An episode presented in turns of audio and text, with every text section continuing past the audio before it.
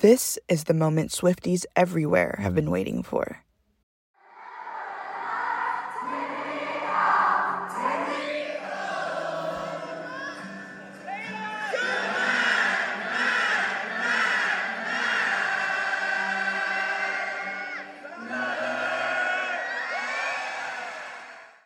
the release of Taylor Swift's 10th studio album, Midnights. Taylor Swift is quite possibly one of the most famous people on earth. She is a household name, and everyone knows her music, for better or for worse. She's often lauded as the music industry, and for almost two decades, she's been enchanting people with her poetic lyricism and genre hopping albums. The New York Times has called Midnights, in places, a careful recitation of raw love in others, a flashback to past romantic indignities, but maybe most pointedly and effectively, a commentary on what it feels like to live as a deeply observed figure, constantly narrativized by others. Welcome back to the Daily Brew. I'm Chloe Mendoza. In honor of this new era, today we'll be hearing from Stanford Swifties as they react to Midnights.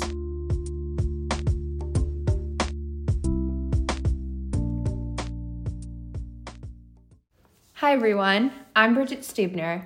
I'm Ava Jeffs. And today we'll be covering Taylor Swift's new pop album, Midnights, which came out on Friday, October 21st at midnight Eastern Time. I've been a Swiftie since her debut era when my sister would play our song, Teardrops on My Guitar, and Picture to Burn in the car. So this new album is so exciting. And I've been a Swiftie since Forever and Always was released. So we both seen Taylor evolve and experiment with different sounds and eras throughout the years. We're both already obsessed with this album and the Midnights 3am version with the extra seven songs. I love it so much. It's amazing. And other people thought so too. It became the most streamed album in a single day on Spotify. Oh, I'm so proud of her. Same. How does this album compare to your favorite Taylor Swift album? Personally, I'm a Speak Now girl because of its pop country sound and because of how nostalgic it is. I think Midnights is definitely becoming one of my favorite Taylor albums, though. Yes, I completely agree. Speak Now is unbelievable as a self written album. Enchanted and Long Live are two of my favorite tracks of all time. I really love deep, emotive songs, so my favorite albums are Red and Folklore, but I was really excited for Taylor's return to pop with Midnights. Even though ranking Taylor Swift albums in songs is com- always extremely difficult, Bridget and I actually both ranked all the Midnights tracks after our first couple of listens. Yes, I love Enchanted and Long Live and Red and Folklore are super good. Here's my ranking of Midnights. One is Mastermind, Karma, Labyrinth, Maroon, You're on Your Own, Snow on the Beach, Lavender Haze, Midnight Rain, Would've, Could've, Vigilante, Paris, Bigger Than the Whole Sky, The Great War, Question, Antihero, Glitch, Sweet Nothing, Bejeweled, High Infidelity. And my ranking is number one, Midnight Rain, then Would've, Could've, Should've, Karma, Maroon, Lavender Haze, Mastermind, You're on Your Own, Snow on the Beach, Labyrinth, Antihero, Vigilante, Bigger Than the Whole Sky, Question, Paris, Dear Reader, The Great War, Sweet Nothing, Bejeweled, High Infidelity, and Glitch. Very cool. I love how we both have Karma in our top three. It has such a good beat. It's so iconic. It's all I've ever wanted and more from life. I know, right? Karma is my boyfriend. I mean, what an iconic lyric. And also, Karma is the breeze in my hair on the weekend. I mean, this song concept is so unique and I love what she did with it. After one listen, Midnight Rain was my favorite song on Midnights. The catchy hook, He was sunshine, I was midnight rain, describes a relationship where the two were opposites of each other and had different expectations. Swift finds herself ultimately leaving her lover to start making her own lane or focusing on her singing career. And in the end, their time together seems forgotten. That is, until she begins to get quite nostalgic at midnight. Ooh, yes, I love Midnight Rain. Another song on the album that's incredible is You're on Your Own Kid.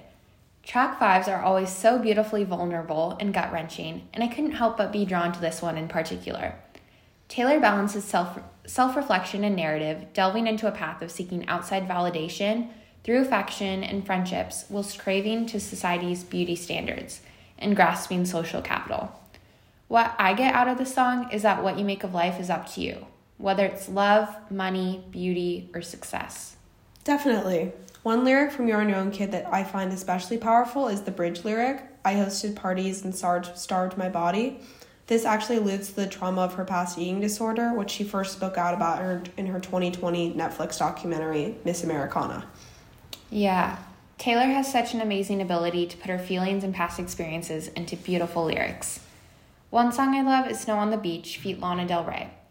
Many Swifties, including me, were definitely very shocked and excited when we found out that Lana Del Rey would be featured on Midnights. The stunning lyrics about falling in love and soothing vocals make the song an instant favorite. However, I wish that Lana Del Rey had at least a verse to herself. I do love when Taylor and Lana harmonize, though, at 257 at the lyric, Are we falling like snow on the beach? I don't think I'll ever get over it.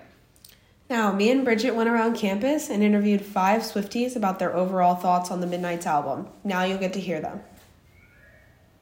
Thank, Thank you, for, for listening. listening. I'm Adriana, and I'm a freshman. I'm Erin, and I'm a freshman. My name is Greer, um, and I'm a freshman.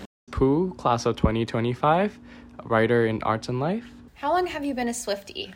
I've been a Swifty for two years, not that long. I think I've been a Swifty since I was six years old. Um, my dad bought like the Fearless CD for me, and it's been it's been ever since, basically.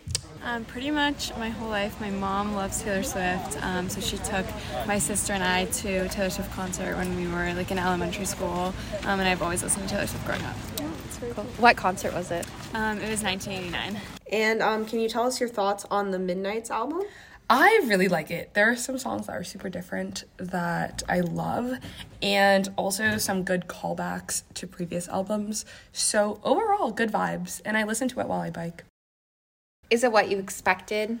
To be honest, kind of, because I didn't think she would do another folklore slash evermore vibe. I thought she would go back to a more pop vibe. So I guessed correctly. It definitely like it wasn't what I was expecting. I think I thought it was going to be like folklore and evermore, but I was like very pleasantly surprised by the pop and like the more I listen to it, the more I like it basically.